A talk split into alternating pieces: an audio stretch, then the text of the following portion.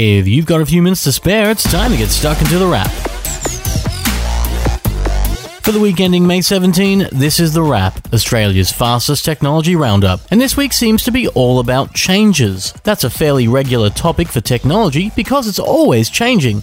But this week has felt more like change was what everything was about. And some of these changes are useful, but others have been completely necessary. Like if you own a computer from the past 8 or 9 years, and let's face it, that's most of us. If you do own a computer from that time period that has Intel inside, be it a Surface or a MacBook or something made by someone else, well, it's time to head to your operating system's update area and get you some updates. This week, Intel released information that a major security flaw had been found in its chips, something so severe that it needs to be patched in not just old computers, but quite a lot of new computers as well. If you're on a Mac, you can expect to find a patch coming down for your Mac very shortly, and the same is true for Windows as well. The problem won't affect your iPhone or your Android because only a handful of phones run on Intel, and not many of those are in Australia. So there's some good news out of that, and Intel says future chips shouldn't have the same problem as well. Change is also coming for new releases, something that is perpetual in the world of technology.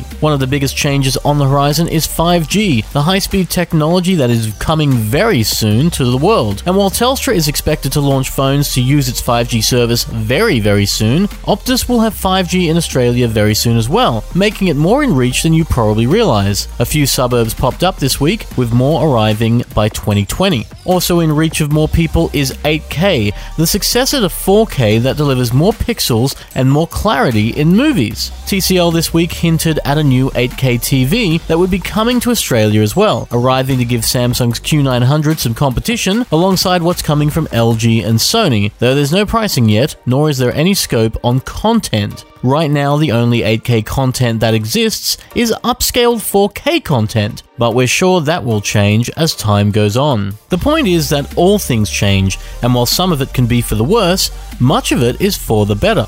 Take foldable computers, which will change technology by folding what you want and rely on and putting it in a smaller space. We're hearing rumors that Samsung's foldable phone is nearing being ready for release, while Lenovo used this week to talk up a foldable laptop, which will offer a big screen that folds up like a laptop. It's a cool concept because it basically turns a form factor like a book into a laptop, similar to how foldable phones will turn phones into tablets when opened up flat. Lenovo's foldable laptop has no real date or price outside of next year, but it's just one of the examples of how technology will change, and it's joined this week by changes to Sonos, which is about to become the first multi room speaker system to work with both types of the major smart speaker systems, both Google Assistant and Amazon Alexa. It's something Sonos has been working on for quite some time, and it brings the Google Assistant to the Sonos speakers with Amazon Alexa on board. And there's also another change that we like. Phones are getting more cost effective. You've probably seen how phones have become rather expensive again because it's just that hard to ignore. When phones can cost as much as $2,400, it can be hard to justify the cost of a new phone, and you might just tick along with what you already have. But fresh from its announcement last week,